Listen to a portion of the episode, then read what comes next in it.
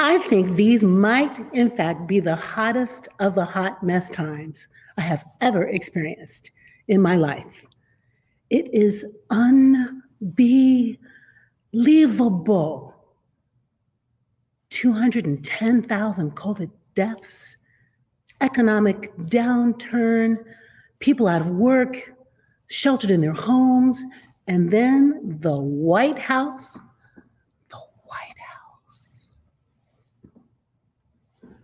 Oh my goodness. This text was selected last June, and quite honestly, getting ready for today, I almost changed it. But I thought in this time of lawlessness, in this time of crazy town, maybe these 10 commandments have a word for us today. Maybe they're about 10 commandments to love. So, first, I just want to say, because all of our Jewish friends know that, that this 10 commandments is a big reduction of the 613 laws God gave God's people when they got to Mount Sinai. 613. I mean, they did not all fit on a tablet, let's just be honest. They were laws about how to take care of each other, how to be in familial relationships.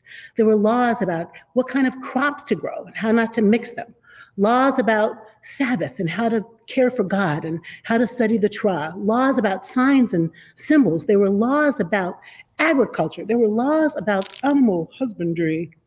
There were laws about bulls. Yes, there were laws about what happens when your bull gores somebody.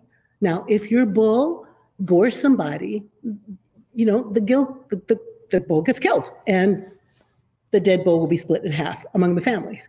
That's unless your bull was a regular gorer. If he was always goring people, yeah, the punishment is steeper. I mean, there were laws about that. There were laws about how to treat the Gentiles, how to treat the stranger, how to be in your family, how to make sure that you don't have inappropriate relationships in your family. The way to avoid that, the law said, was not to wink or skip with your cousins. Therefore, you won't be tempted to, you know, go further with them.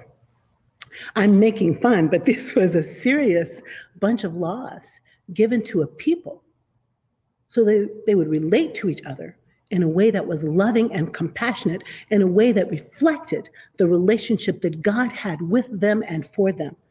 These 613 laws were about how to be a loving, faithful community. But that was wonky, that was big. So the first 10 became the Decalogue. The first 10 became the 10 commandments. And these are the ones that got read today my, by my beautiful staff. I am God. Do not put another God ahead of me. Do not make a graven image. Do not pretend that something else is your God, not your money, not your stuff, not your work. Um, do, do not misuse my name. Remember the Sabbath day and keep it holy. I rested. You should rest as well. And that's a way for you to honor me. Honor your mother and your father, speaking of honoring. So your days might be longer. Don't kill. Don't commit adultery. Don't steal. Don't bear false witness. Don't lie. Don't lie on your neighbor. Don't covet your neighbor's house. Don't, don't lust after, yearn for your neighbor's house or wife or servants or donkeys or anything. These are the laws God gave God's people so they could live in wellness and wholeness and community together. And Jesus, Rabbi Jesus, cool that he was, knew that someday we would need like 240 characters for these laws. So he took us from the 613 down to the 10, down to two. Two commandments to love by. Love God with your whole mind, your whole heart, your whole soul, and your whole strength, and love your neighbor as yourself. Love your neighbor as yourself. The word there in the Greek is os, and it is an equal sign. Love your neighbor exactly as you love yourself. Now, here's a problem. What happens when you don't love yourself? I want to submit that some of what's making our, our time such a hot mess is we've got a whole bunch of people running around who don't love themselves at all. At all. And if they don't love themselves, how will they love their neighbors? I don't know if you, any of you read Mary Trump's book about her uncle, but this is a kid who grew up with a sociopath for a dad. she says, as a therapist, with a sick and absent mom. And when the father was around, he was absent. There was a big hole in the world where parenting should have happened. Do you think Mr. Trump loves himself? I digress. Let me come back. How difficult is it for many of us to love ourselves? I mean, let's be honest. We live in a context in which Black lives don't matter, women's lives don't matter, Spanish speaking people are encaged at the border, Asian people's lives are invisible because they're like the invisible so called minority. White people have given up their ethnicity to become white. Our economy crashes and and ebbs and flows, leaving a whole bunch of people unable to live out what they thought they were going to be live, live out in the American dream. They ain't got no money. They can't send their kids to college. They feel cheated. They feel bereft. They traffic in a religion called white supremacy to make up for the hole in their souls. They don't love themselves. You've got people who don't love themselves walking around with rifles trying to stop protesters. You've got people who don't love themselves sexually harassing people in, in the marketplace. You've got people who don't love themselves tweeting, Facebook posting, all kinds of hateful things because deep inside they loathe who they are. They're on the subways not loving themselves. They're at work not loving themselves. They're at the polls not loving themselves. And you and I, if we're honest, we struggle also with the stories that have been told to us about who we are and what we are. We're too queer to love ourselves. We're too black to love ourselves. We're too female to love ourselves. We're too effeminate to love ourselves. We're not tall enough to love ourselves, skinny enough to love ourselves. We don't get the right calls back to the shows to love ourselves. We don't get promoted on our jobs fast enough to love ourselves. We are not held well enough to love ourselves. And here's what I'm saying to you, middle family. This is the year where we are going to be the love laboratory for each of us who has a broken heart because of something someone said or did because of some wound that we're still nurturing. We are going to love the love into each other this year. We're going to use this community as a place of experimentation and practice. We're going to hold up a mirror for each other and say, actually, you are shining, and I see you, and you're fabulous. And yes, you made a mistake, but let's pick ourselves up and start over again. We are going to bind ourselves with cords that cannot be broken. We are going to practice loving ourselves so we can love our neighbors. And we're going to do it because we are the Just Love Army. We're going to do it because we all know this to be true that no matter our skin tone, our mother was in Africa. And our African siblings understand this principle called Ubuntu. Can you say that? Ubuntu.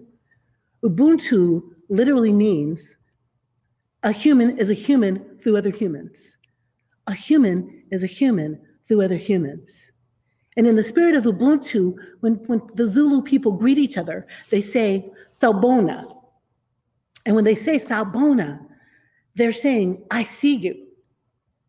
But actually, I did a little research on this, and Sawubona actually doesn't mean I see you, it means we see you. And who's the we, you might ask? My ancestors see you.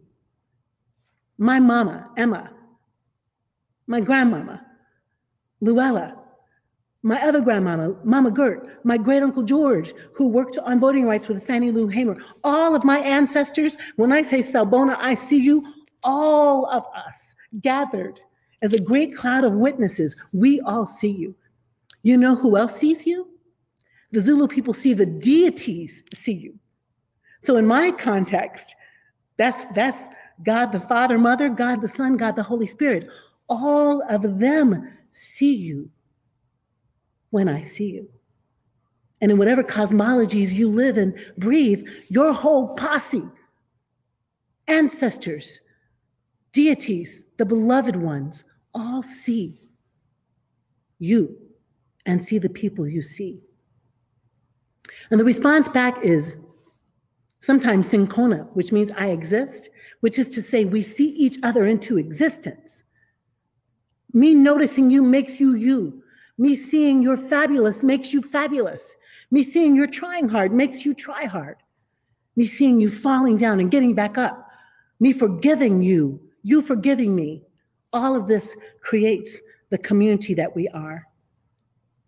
Sometimes, sometimes the Zulu people say, Yebo, Yebo Sawubona, which means I see you seeing me. Can you feel the transaction? I see you, you see me. I stick into you love and promise and goodness, and you send it back my way. Yes, Jackie, I see you trying. Yes, Jackie, I see you struggling. Yes, Jackie, I see you living into your inner Jacqueline, and I'm celebrating that. That's the transaction that all of those 613 codes get down to for Jesus is to love our neighbor as ourself. And if we're going to do that, we're going to have to create a laboratory for learning how to love ourselves more. Now, let me just take a look for a second over here at the love your neighbor part. Now, look. When Jesus said, love your neighbor as yourself, he wasn't saying love all the people who look like you, love all the people who like what you like. He wasn't saying love all your cousins and them. He was saying love all the people. In fact, that pesky Jesus said, You've heard it say, love your neighbors and hate your enemies. And he says, I'm saying, pray for your enemies. Now, praying for your enemies does not mean suddenly all of the evil, vile, hate filled, racist, sexist, homophobic, white nationalist, xenophobic stuff that's happening in our world is okay. Love does not lie down and say that's okay. Love is a force, a powerful force that demands love, demands justice, demands righteousness, demands fairness. Jesus' love extended to the enemy but his was a temple tantrum throwing love whenever it needed to happen, flipping over tables, turning things upside down, totally dismantling systems of oppression and destruction and saying, let's make a new reign of God right here on earth. That's the way we're going to love our neighbors and our enemies. We are going to stand up on the law of love and demand that our nation look like the reign of God. We pray that prayer every Sunday and all kinds of times in between. It's a radical prayer that demands that the kingdom of God come on earth. So, what it means to love our neighbor right now is to organize ourselves and to vote white supremacy up ticket and down, off the ticket, to fire white supremacy it means firing economic despair. It means firing transphobia. It means evicting the rising anti Semitism that's happening around our globe. It means standing up for the rights of Muslims and Jews. It means standing up for our children. Love is fierce. And we don't have to be them to beat them. We can love the particularity of God's people and join God in the liberation of the world. And that means no time for injustice. I got some people tweeting me last week, like, oh, that was so nice of the way you're praying for the president. I'm praying for the president to be stricken by love in his heart so that he transforms and in the meantime, and in the in between time, whether he changes or not, he has got to go. Make no mistake, our love of neighbor is political and it's personal. Let me come back to you for just a moment, friends, as I get ready to close. You are loved by a God who came all the way down and liberated her people heard their cries, parted the seas, opened the way so they could leave oppression, leave bondage, and walk to the promised land. That's what these commandments are about. I've liberated you for love. And this is now how you love one another into freedom. It is our holy calling. It is the work we must do together. It is how we be the Ubuntu people and see each other into liberty and freedom and justice. It is what we celebrate when we come to the table today. And you, you have to work on loving you so you can be an agent for change and liberation. And I promise, our staff, we promise, our board promises to make this a love laboratory so you can be as shiny as you want to be and fall down and get up and try again. And we will have your back. We got you. And we can do this together.